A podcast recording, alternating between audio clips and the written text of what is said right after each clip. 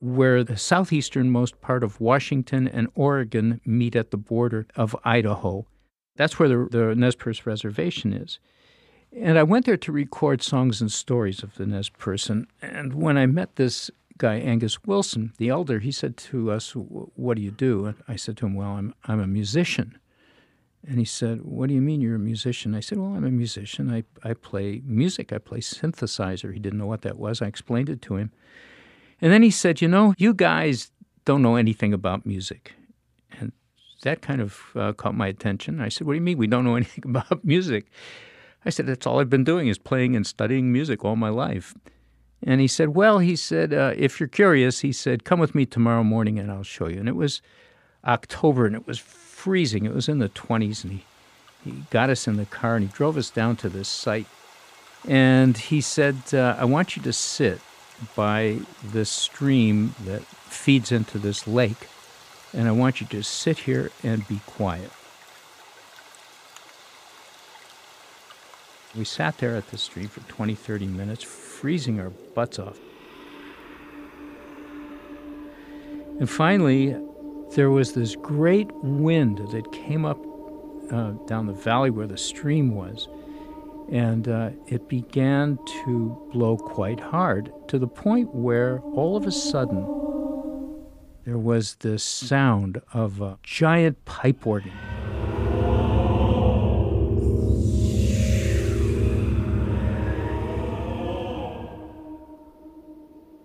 we sat there looking at each other, totally puzzled by the origins of this sound. And finally, uh, Wilson came up to us and he said, You know, he said, uh, Do you guys have any idea where that sound came from? And he grabbed us by the shoulders, pulled us over toward the edge of the stream, and sure enough, there were these different lengths of reeds that were broken by the wind at different lengths and as the wind blew over the holes of the reeds, it excited them into sound. And he walked into the stream, took his knife out of the sheath at his side, and, and uh, cut a length of reed off and drilled a couple of holes in it, and actually began to play the flute. And he said to us, This is how we got our sound and our music, and that's how you got yours. So it came from the wind.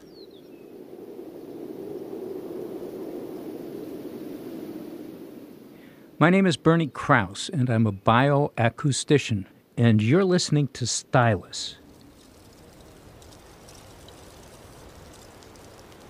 The soundscape is all the sound that reaches a receiving organ of any living organism. But that sound, in turn, has to emanate from one or more three sources, and they are the geophony, which we're going to talk about today, and the biophony and the anthrophony. The geophony is all the non biological natural sound that's generated in a given habitat. The biophony is the collective sound made up of all the vocal organisms in a given habitat, whether its origins are terrestrial or marine. And the third is the anthrophony, all of the sounds we humans make, but primarily those coming from electromechanical technology that we've created. We're going to discuss today one of those three components, and it is the geophony. And in general, the geophony is the first sound on Earth. And it was the first that organisms heard as they developed in marine environments. The sea state noise at the surface, the, the waves, the uh, amplitude of the waves that was generated by wind on the surface that wave action was probably the first kind of sound that uh, organisms heard.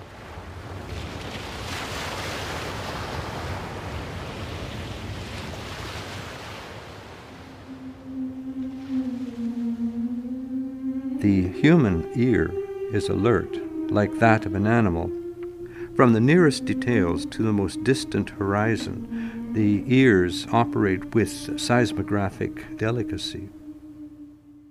I'm uh, Murray Schafer, and um, I'm a, a composer of music. Shepherds may, as Lucretius suggests, have got the hint of singing and whistling uh, from the sound of the wind. Virgil says that uh, Pan taught the shepherd how to join a set of reeds with wax as a means of conversing with the landscape. Goethe, his ear pressed to the grass, when I hear the humming of the little world among the stalks, and am near the countless indescribable forms of the worms and insects, then I feel the presence of the Almighty, who created us in his own image.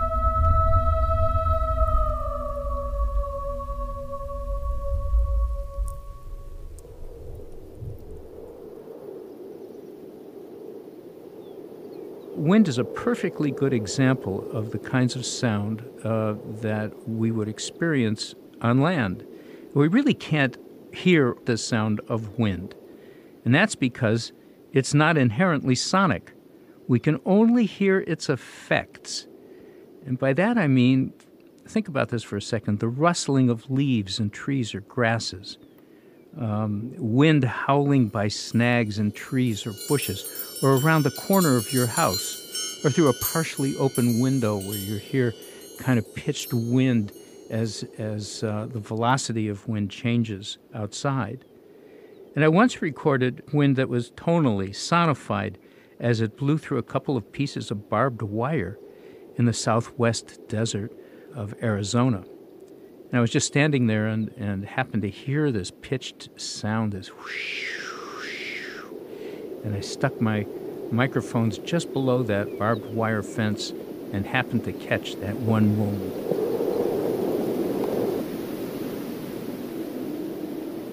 The wind is a signature that can be especially terrifying and destructive, as when it becomes uh, gale force or tornado like.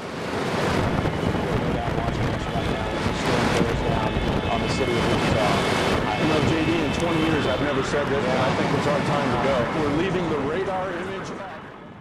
There are other examples of terrifying geophonies like severe thunderstorms or earthquakes, avalanches, and landslides.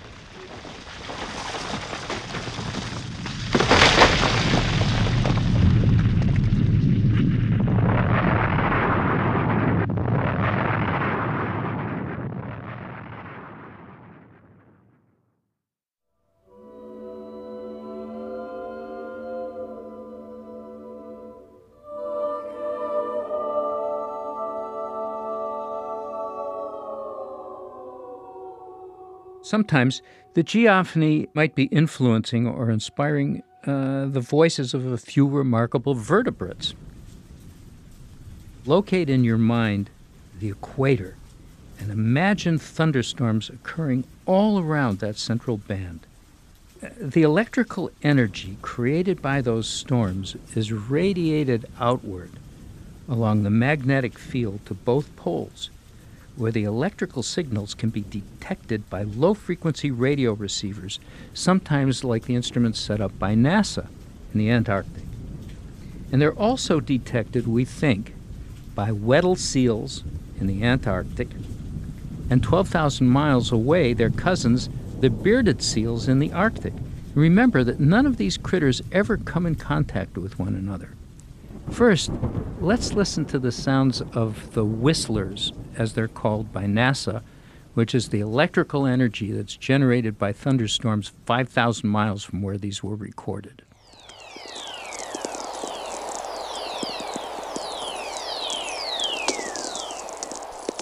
And now, let's listen to this great looking critter called a Weddell seal.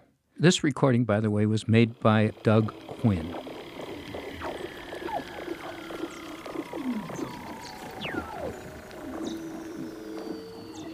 Now, listen to listen to its cousin, the bearded seal. This recording was made by Martin Stewart, another colleague. And the bearded seal lives in the Arctic, and these critters never come in contact with one another.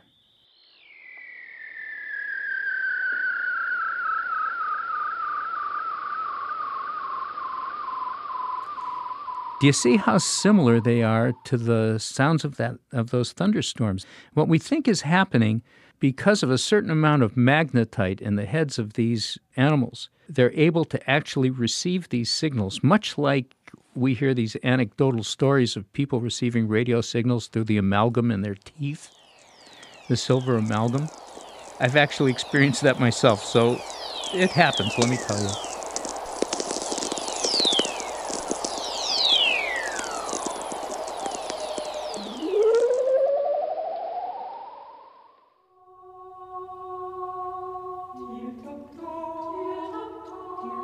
Sweet is the whispered sound of yonder pine tree by the springs, goat herd, and sweet too thy piping, sweeter, shepherd, falls thy song than yonder stream that tumbles, splashing from the rocks. As a kid, I really suffered from a terrible case of ADHD and I still do as an adult. And one of the things that I found accidentally when I went out to record natural soundscapes the first time in uh, 46 years ago, and I turned on that recorder and had my earphones on, and I heard that whole space open up and heard that ambient hush of the forest that I was standing in. I just felt extremely calm and centered and relaxed for the first time in my life these soundscapes, whether we're urban, rural, or wild, these soundscapes are a narrative of place. The more wild they are, the more that they gravitate toward geophonies and biophonies, the more healthy the habitat is. And we want to start thinking about ways in which we can make that kind of event occur in our lives.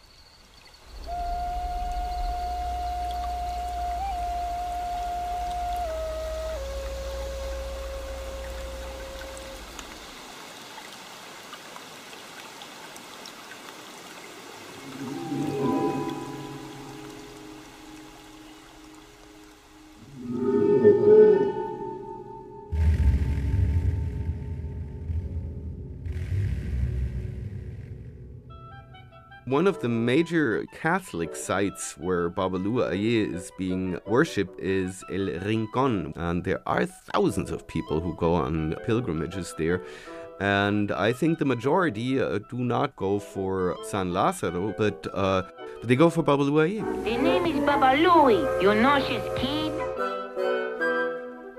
Hi, my name is Neil Ross, and it was my pleasure and privilege to portray the character of Baba Looey at the Fender Bender 500. Who would have, uh, you know, caught on to, you know, where that name comes from? Probably at some point, Hanna or Barbera or one of the writers was looking at an I Love Lucy episode and heard Desi Ricky, Ricardo! singing or shouting Baba Lou, and uh, hmm, what if I added an EY?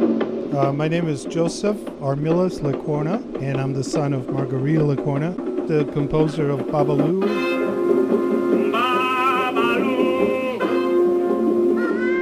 Well, I got lots of anecdotes about my mom. Mother's family had been wealthy, and when the slaves were freed in Cuba, a young boy named Porfirio decided to remain with the family. And he taught her all about Afro uh, Cuban music and the lore of, of the African gods.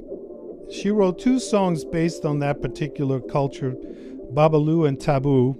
And uh, Desi Arnaz was Cuban, and coming from Cuba, I guess he knew the song and uh, put it on the show. And thank God to him because that's one of the things that helped Babalu become such a big worldwide hit. I think the majority of you know people who watched I Love Lucy had no clue what this was about. This is Stephan Palmié, and I'm a professor of anthropology at the University of Chicago. He is, you know, quite an awesome uh, deity who would just simply destroy its host, you know, just blow their mind. So you, don't want to take, uh, you know, Babalua lightly, which also speaks to his name because you know what it means in uh, in Yoruba is Lord of the World. It's a euphemism. My name's Amanda Villepastour, and I'm a lecturer in African music at Cardiff University. In Nigeria, it's a, it's a drum language. The feeling of the rhythm is said to somehow reflect the nature of that orisha. Babaluayes tend to be relatively slow, Uh, medium tempo. but you know you you would actually recognize it from the rhythm itself. The songs that are sung in religious contexts are always in Lukumi, the variation of Yoruba that gets spoken in Cuba. I'm Michael Atwood Mason. I'm the director of the Smithsonian Center for Folklife and Cultural Heritage. So, uh, a Spanish language song is not used to call down the deities because the deities respond to their native language. There is a text that everyone knows, and it's something like Iyankota, Iyankota. The first line of which is Agadagudu Awaleriso. One of the interesting things is that the Yoruba collaborators that I've run that song past and the drum language, they don't understand it, and they they've even said that that's not Yoruba. all of the rest of the tradition, which is incredibly complex and rich and beautiful, there is always the presence of Babaluaye as the earth, the earth into which our bodies will be delivered. It's that fundamental realization that human beings are vulnerable, and the experience of that vulnerability leads you to look towards an image of the divine that isn't perfect. So borrowing Babalui, banking Babaluaye into Babalui doesn't seem particularly meaningful to me because it's a it's a transformation of a title. It's not even close to his actual name. Well, had I only known that, it would have been a completely different performance. Maybe in different African countries, a Babalu means something else. Who knows, you know? Sure, sure. I'll sing it for you. Babalu, Babalu, Babalu, ah, yeah. Babalu, ah, yeah. Then, you know, the beat goes dum, dum, dum, dum, dum, dum, dum, dum, dum, dum, dum. Babalu, ah, yeah. Babalu, ah, yeah. Babalu, ah, yeah. Babalu, ah, yeah.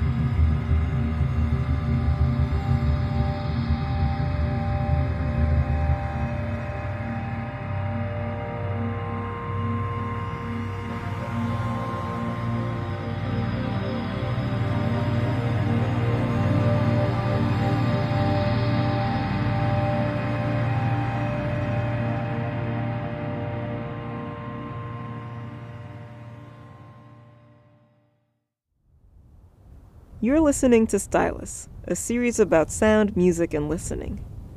This episode is about songs of the earth.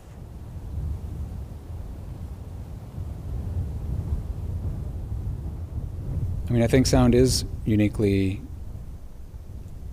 suitable to evoking a sense of place. My name is Ernst Karel. I record sound and I work with sound in different ways.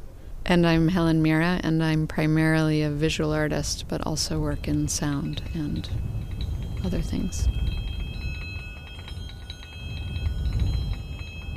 We're in the space below the um, exhibition space of the MIT list, where we have an exhibition hourly directional. One thing about the piece not having an ambition to be a document of a walk, which would be a kind of uh, virtual experience.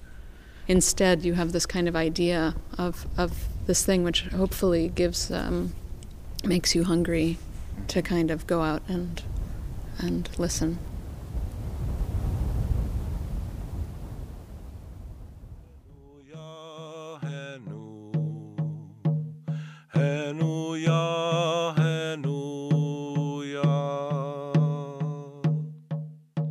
Remember a time where, uh, like, my brother had just moved back out here to Indian Island, and we were out on the dike at, at night, and he was just so awed by uh, Northern Lights, and um, and I happened to have my hand drum, and I I told him I said watch this, and um, as I started playing that song, those Northern Lights started like they're dipping down, coming closer and closer to us, like they're dancing, and uh, my brother was just amazed, and I told him I said that's what they'll do that's our connection. Those are our ancestors that are that are showing themselves, and and when we sing the songs, that brings them closer to us.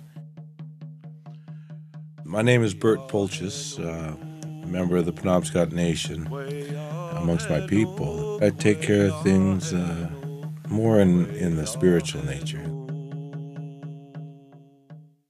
We have very uh, intimate relationship with the earth and the river. We considered those, all the gifts that we got from the earth, as life given. We have a word that means that. Would say Wewe Salamagwe in uh, Ganita Hama. And those words mean great respect. I have highest regard. I have great respect. It wasn't a religion per se, it was a way of life. My name is Carol Dana. I work for the Penobscot Cultural Historic Preservation Office on Indian Island, and I work in language. They call me the language master.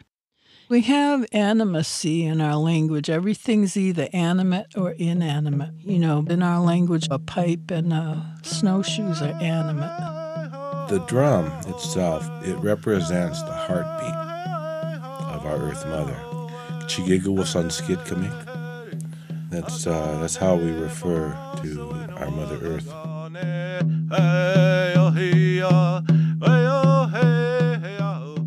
of the things we always say when when we end ceremony is uh, to all my relations, Psita Alakamogik, which is uh, you know, my, all my relatives. We are all related throughout creation. We are all related. The song is reminding us that we have to humble ourselves to one another through creation, all elements of creation, as they also humble themselves to us.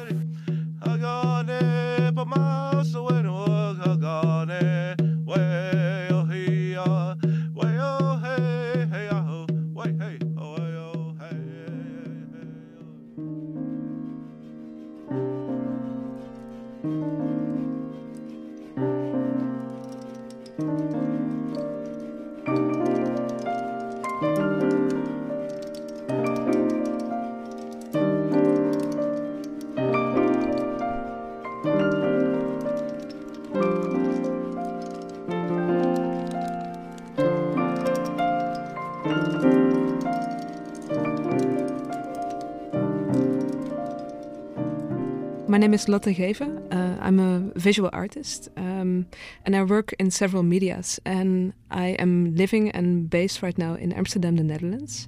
And I make portraits of places. So I recently made a piece uh, which is called The Sound of the Earth. And for this uh, piece, I tried to make a portrait about deep earth. It's a super adventurous place. It's like it's it's always there. It's all, it's right below our feet, but we cannot enter it. You know, we can uh, yeah put a shovel in the ground and dig a few meters deep, but but that's about it. And I was thinking like, okay, so we're approaching this uh, as human beings, trying to make sense of this place that we actually know not so much about and we cannot see. So I decided to make a recording of the sound of the earth.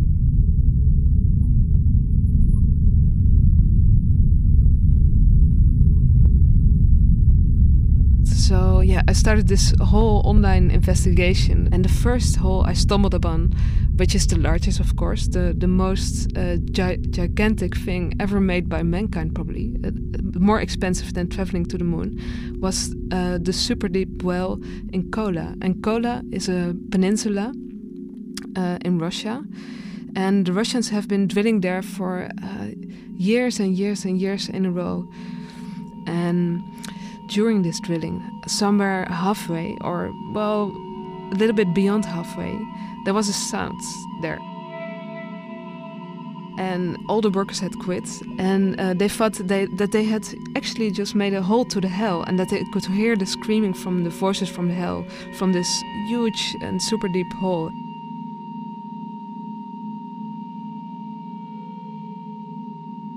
and uh, so I started to research further, and I found out that the that there was uh, an enterprise that was still running the the site. And yeah, I might make a mistake now, but I think the name was uh, State Scientific Enterprise of Super Deep and Complex Investigations of the Earth in Interior. And I thought, wow, what a name! And uh, so I did. I decided to contact them. I thought I have to go there. I have to go there to record my sound. But nothing, you know. It was just there was nothing actually leading to this organization, which was on paper operating the site. And I was confused, like this this mysterious corporation with this super mysterious name, with nobody working there and I found out that the hole is now actually closed. There's this, um, they poured concrete in the top part of the hole uh, in order to preserve it. You have to think of a super deep hole, a drilled hole, with, which has a, a steel casing, as a, a self-destructive entity because Earth is, isn't a still object. Earth is moving. You have the, the crust, the mantles, and all this pressure kind of pushes on these casings. But anyway, I thought I have to con continue my search for the deepest hole on the planet, which now turned a little bit and it became the search for the deepest open hole in the planet. And yeah, I found it like a needle in a haystack. I found the KTB borehole, which is located on the Czech border, and it's um, made by German scientists, and it's located in Windischeschenbach. And Windischeschenbach is a really small farm village in the sloping hills uh, of Germany. And yeah, right there, there is this enormous monumental hole in the middle of nowhere, in the middle of the yeah the hills, the fields. And um, yeah, I thought, okay, well, this should be the place then. And and finally, I found this somebody I can talk to that actually operates the site. So, and I call his phone number, and he picked up. And actually, all, the only thing I could say is, "Hey, uh, my name is Lotte Geven. I'm a visual artist. How deep is your hole?" And there was silence at the other end of the line. I felt like, okay, I, I, I just blew it, you know. And then there was this enormous laughter, and uh, and then he said, "It's nine kilometer and 101 meter," and I started explaining my story. Like, I'm an artist. I'm curious what the uh, what the Earth sounds like. Um, I want to record it from the deepest hole on the planet. Uh, do you want to help me? And the answer was like yes, yes with a question mark because I mean it's what is this question? It's it's small but it's huge at the same time and it has no scientific value whatsoever. And then there's this artist, you know, and this artist asking like, "Hey, what does the Earth sound like?" So back to the hole itself. I mean, it's probably the size of a soda can, only that small and I was standing there and I had this enormous sensation of fear of of heights. And before I, I heard the sounds, uh, I was expecting to hear something deep, you know, because the, the, the earth is it's a, it's a really big thing. And usually big things make really low and deep sounds. But um, talking with the scienti- scientists through the project, they said to me, you know, it's going to be completely silent out there. Get, don't get your hopes up too high. And I explained to them, like, even if that would happen, it would be totally fine with me. It would be also a poetic document of the of deep earth. It would be the recording of silence, you know. But then a sound in the middle of nothing.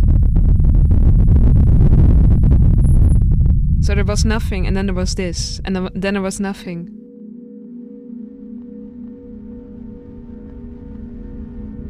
Wow, like all the hair on my arm stood up. It was amazing, and it sounded like, yeah, like a almost like a thunder, really far away, something really big and imminent, and uh, something comforting and very discomforting at the same time. And yeah, I thought it was amazing. On Thursday, April 29th, 1965, at 8:29 a.m., an earthquake struck the Pacific Northwest. In Puyallup High School, on the third floor in room 313, a 30 piece cadet band was rehearsing, and in a practice room adjoining the main rehearsal area, band students were filing in, one at a time, to tape record an assigned test.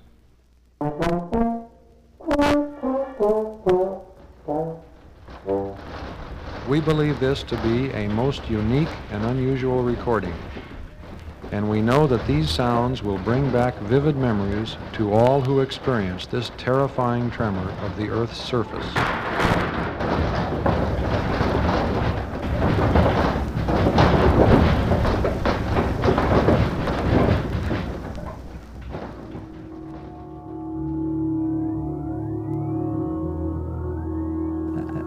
I was listening to when I was a kid was the static uh, while my grandfather was trying to tune up his crystal radio.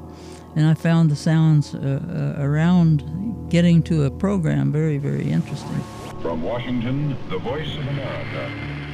With Watson, radio was heard before it was invented. He used to, as a boy, like just stare at the stars for long periods at night and this was not that much different. And then, you know, just radio itself, there were oftentimes crackles and pops that weren't supposed to be part of the program or the signal that you were trying to tune in. But I, I always enjoyed the, the, um, uh, those kinds of artifacts.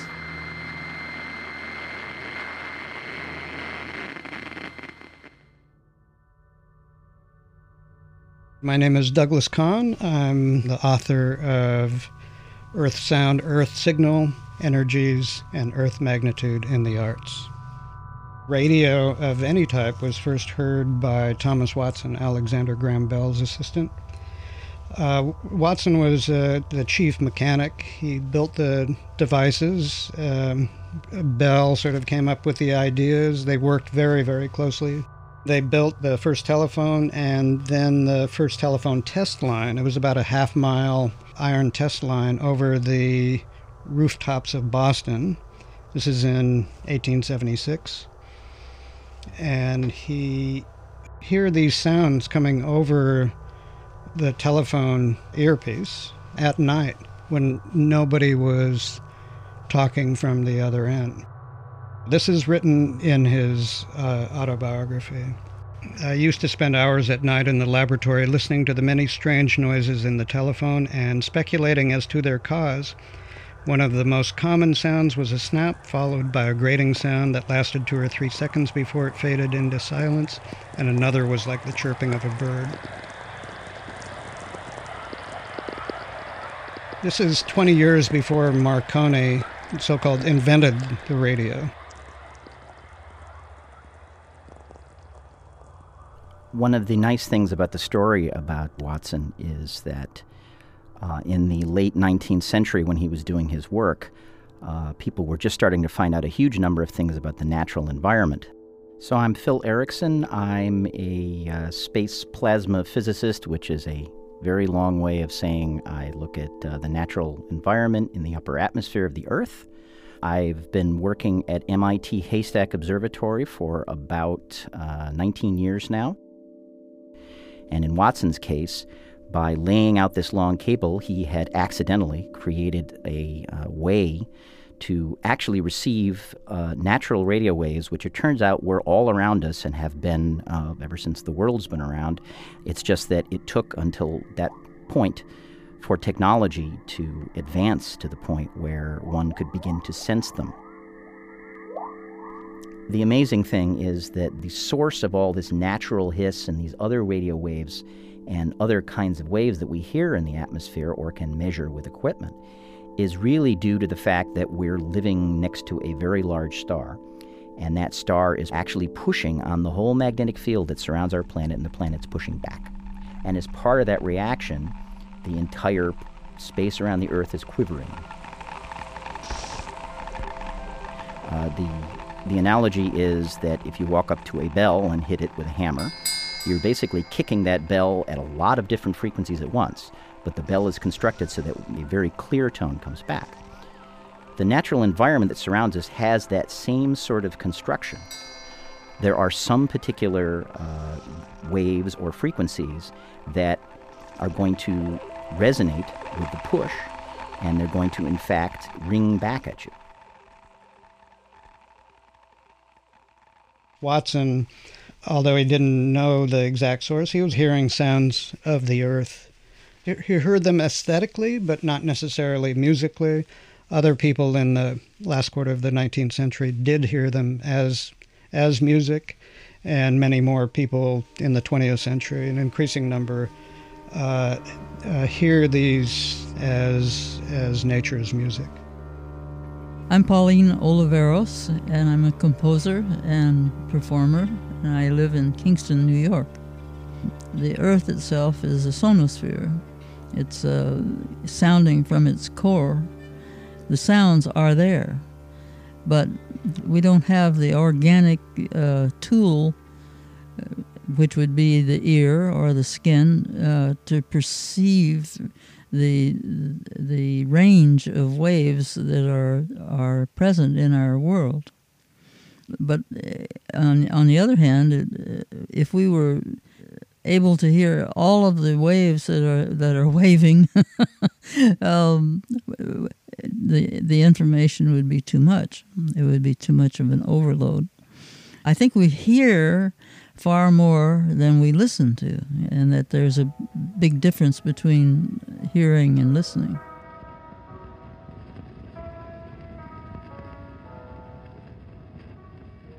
So, so if you take your radio, you have it tuned to a station, someone is sending you music or information, and you tune to a station a little bit off of that one where no one is transmitting, you hear this hissing sound.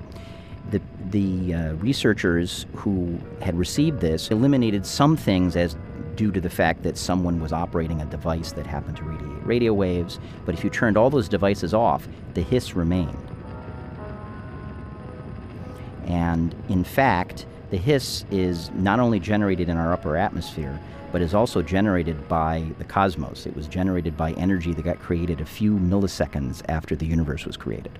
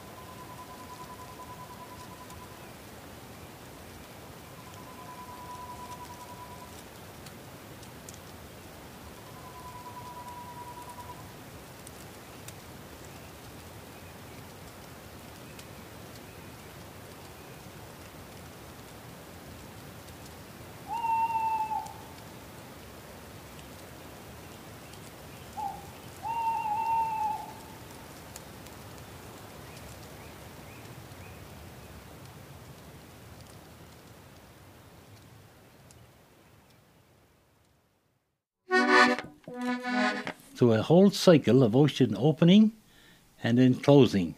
So you can say, oh, there must be a button here. Oh. And closing. That took about uh, 500 million years, I'd say. That's one geologic cycle. In human time, you can't really notice oceans opening and closing and continents dancing. But if you're in Gros Morne, you might be lucky some night to catch a dance in Cow Head. Uh, these are tunes that I learned from Mr. Luke Payne, and they were and they've been played for uh, square dances in Cow Head for many years. All right, so we'll get a little tag and then.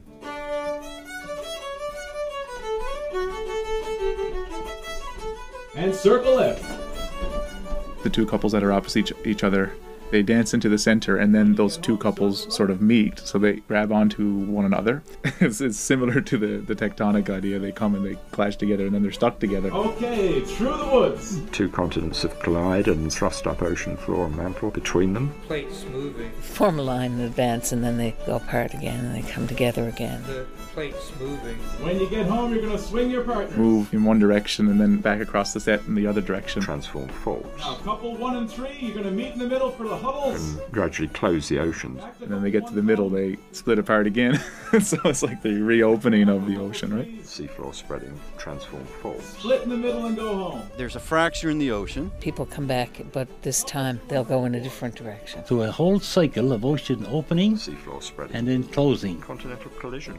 And when we brought continental margins together, And when you get home, everyone can swing their partner. They split up into pairs, then into couples, and they swing. You're listening to Stylus. This episode is about songs of the earth. These three types of plate boundaries grab onto one another.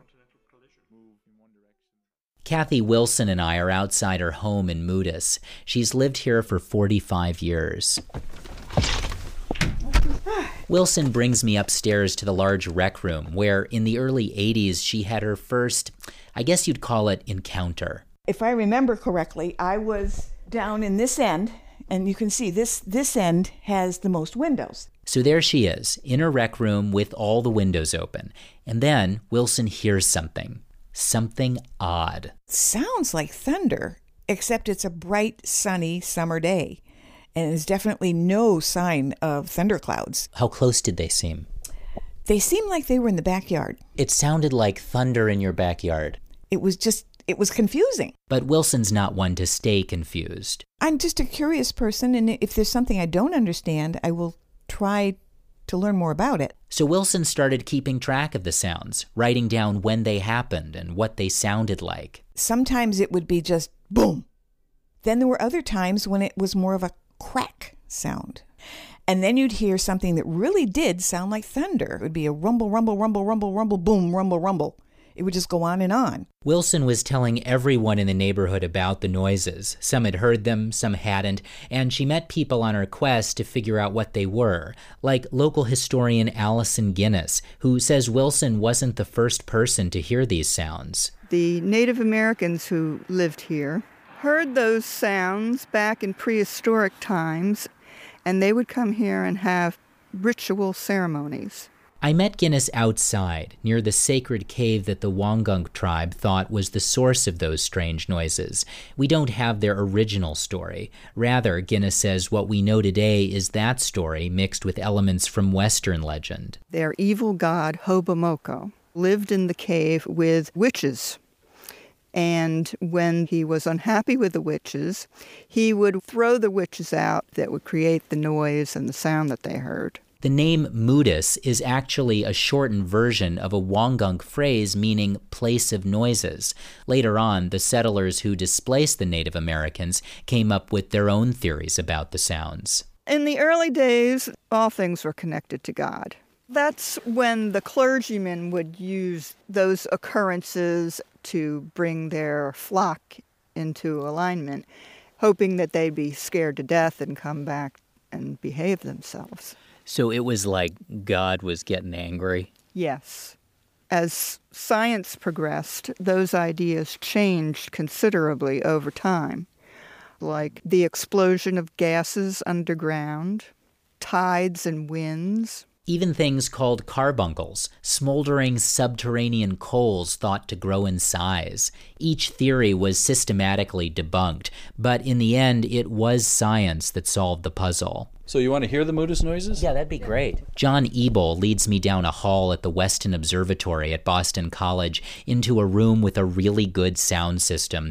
His colleague fires up the recording.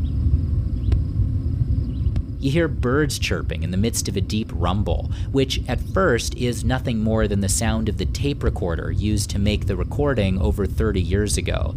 And then you hear it what sounds like a quick peal of thunder, but it's not thunder, says John Ebel, who, by the way, is a seismologist. It's the sound of an earthquake. Sound waves in the air and seismic waves in the ground are all the same kind of phenomenon. When a seismic wave from an earthquake gets up to the surface of the earth, it shakes the earth, it moves it up and down.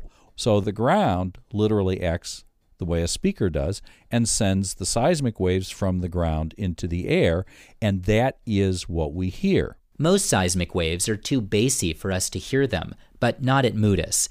There, the quakes make waves within the range of human hearing. The reason, at least in part, the earthquakes are extremely close to the surface of the earth as earthquakes go. Uh, the Moodus noises originate from earthquakes with centers that are down about three quarters of a mile in the earth, and that's shallow. The fact that Wilson was able to hear such faint earthquakes down below magnitude zero, it's almost like a little burp, was a huge help to Ebel. Moodus is the first place where we were able to get firsthand observations by human beings of the earthquake sounds and match them up perfectly with the seismographic data. But since the early 90s, Moodus has gone quiet. I haven't heard a peep since then. And yet, says historian Alison Guinness, the legacy of those sounds endures here. That's what the teams call themselves, the Little Noises. So the high school basketball team is called the Noises.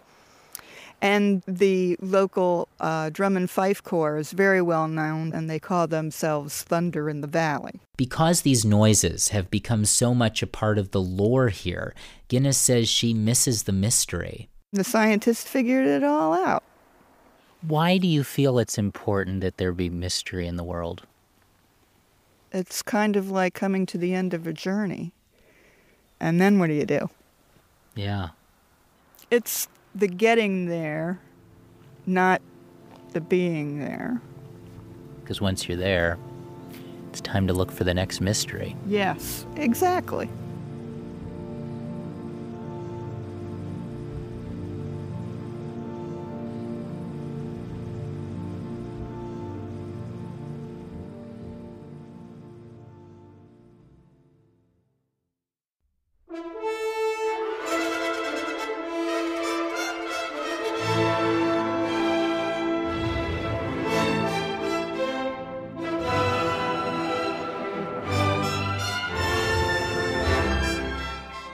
Now, the first song celebrates Earth's irreversible sorrows. The energy of the piece, which is enormous, is a, a heroic form of protest against the dark sentiments which the poem expresses. My name is Benjamin Zander, and I've spent a whole lifetime wrestling and experiencing and conducting the works of Gustav Mahler. Mahler's music can express many things simultaneously the hedonism, the rapturous rapport which he had with nature, loneliness, an overpowering sense of poignancy at the brevity of man's existence, joy in the beauty of the earth, and the return of spring. All of this is expressed at once in this song.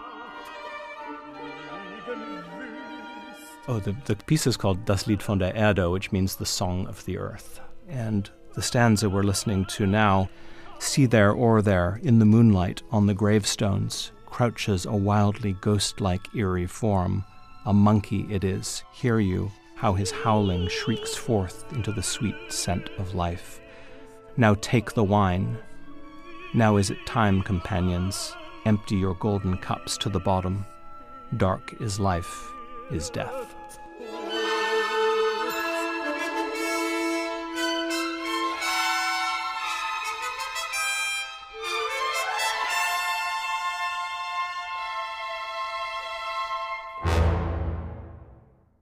For Mahler, death was an omnipresent force. He had just been forced to resign from his job at the Vienna Opera. His eldest daughter had just died, and he had just discovered that he had a fatal heart disease. These three great blows, he said, I have lost everything, and he had to reinvent himself. And that's what I think he's doing in this piece. It's about living, it's about parting, and it's about salvation.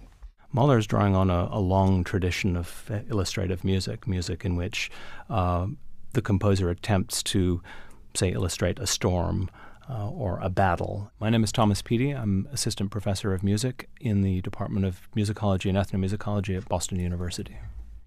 Uh, by the time he gets to Das Lied von der Erde, he's he has a more abstract uh, way of representing nature, and some have suggested even a more documentary approach, where he's interested actually in the sounds that he himself hears in the natural world. Mahler's relationship to nature is a fascinating one. When he was six years old, his father took him on a walk, and then suddenly remembered something he had to take care of, and ran off, leaving Mahler sitting on a on a tree stump.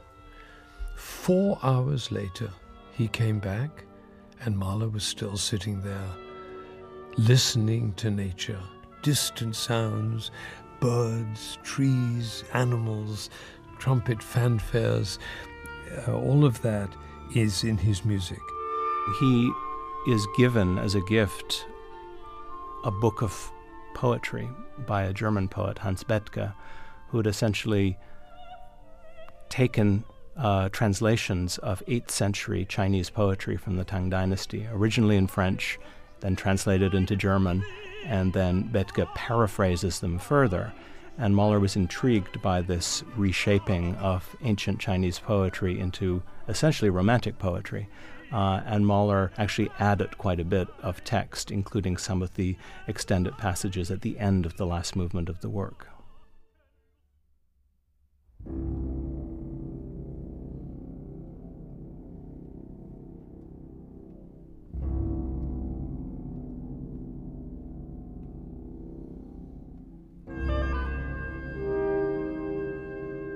I think it's a, it's a near death experience.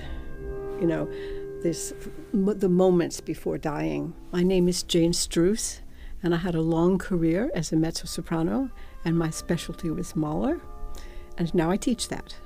And I think that's what it's about, and I think it's it's it's, it's a song of enormous um, feeling of going home. That's the best way I know how to describe it, of being at home finally. And so we come to the final song, Farewell, Der Abschied, one of the most beautiful creations of mankind and a pinnacle moment in Mahler's output, a somber rite of death.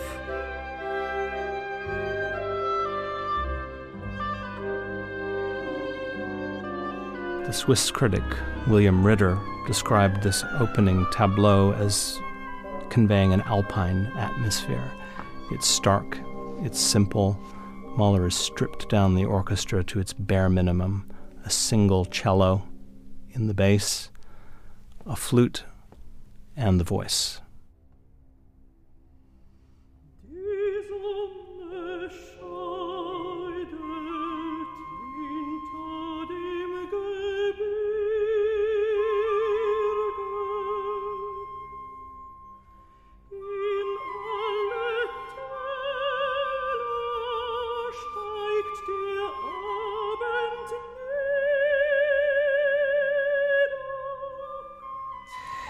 The sun goes down behind the mountains, twilight, the coolness of night. I sense the shivering of a delicate breeze behind the dark fir trees. The earth is breathing, full of rest and sleep. All desire now turns to dreaming. Birds huddle on the branches. The world is falling asleep. I stand here and wait for my friend. I wait for him to take the last farewell. O oh, beauty, O oh, eternal love and life, intoxicated world.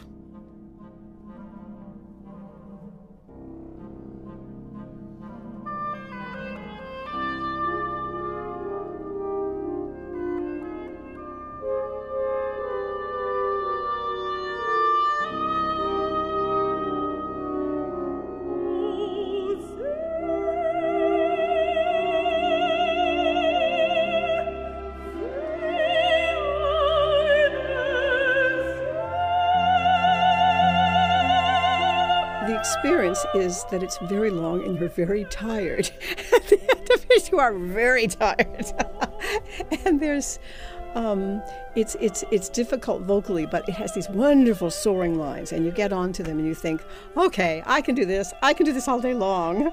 You know, and again, that's this, this, this experience of going into another realm, of, of, of, of going home, if you will.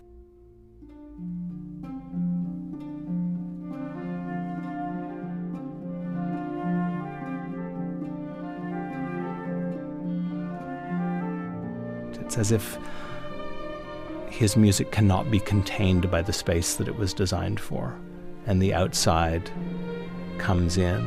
There's a breach that allows nature, landscape, walking the earth to enter into a space that is essentially a privileged and very clearly defined space, the 19th century concert hall. So I would say Mahler opens up the doors takes off the roof, perhaps, and we hear what's outside come inside.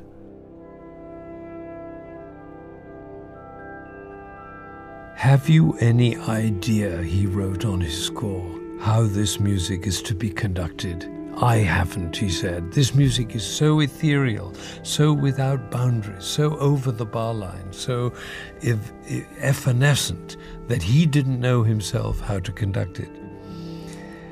At this moment, pure transparency, lightness, weightlessness suspended, and then the words, everywhere and eternally, the distance shines bright and blue, eternally, eternally.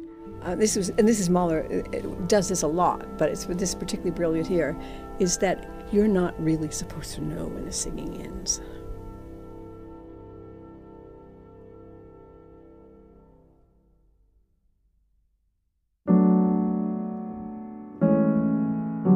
This hour about Songs of the Earth was produced by Anna Cataldo, Ari Daniel, Zack Ezor, Conor Gillies, Qainat Khan, Emil Klein, and Lisa Tobin, with help from Margaret Noble, who found the archival earthquake recording. We mixed the montage at the top of the hour from the NASA Voyager Sounds from Earth record from 1977. The show also includes a portion of Bones of the Earth, a documentary about Gros Morne National Park in Canada by Chris Brooks and Paolo Pietropaolo. Thanks to Catherine Gorman and Erica Lance for helping to edit the hour. And thanks to our engineers, Mike Garth, Chris Johnson, Marquise Neal, James Trout, and Paul Vaitkus. Our intro music is by Ryoji Ikeda. We're Going Out on Music by Laurel Halo. Our executive producers are Conor Gillies and Zack Ezor. Our supervising editor is Lisa Tobin. I'm Qainat Khan. Stylus is supported by WBUR in Boston and distributed by PRX, the Public Radio Exchange.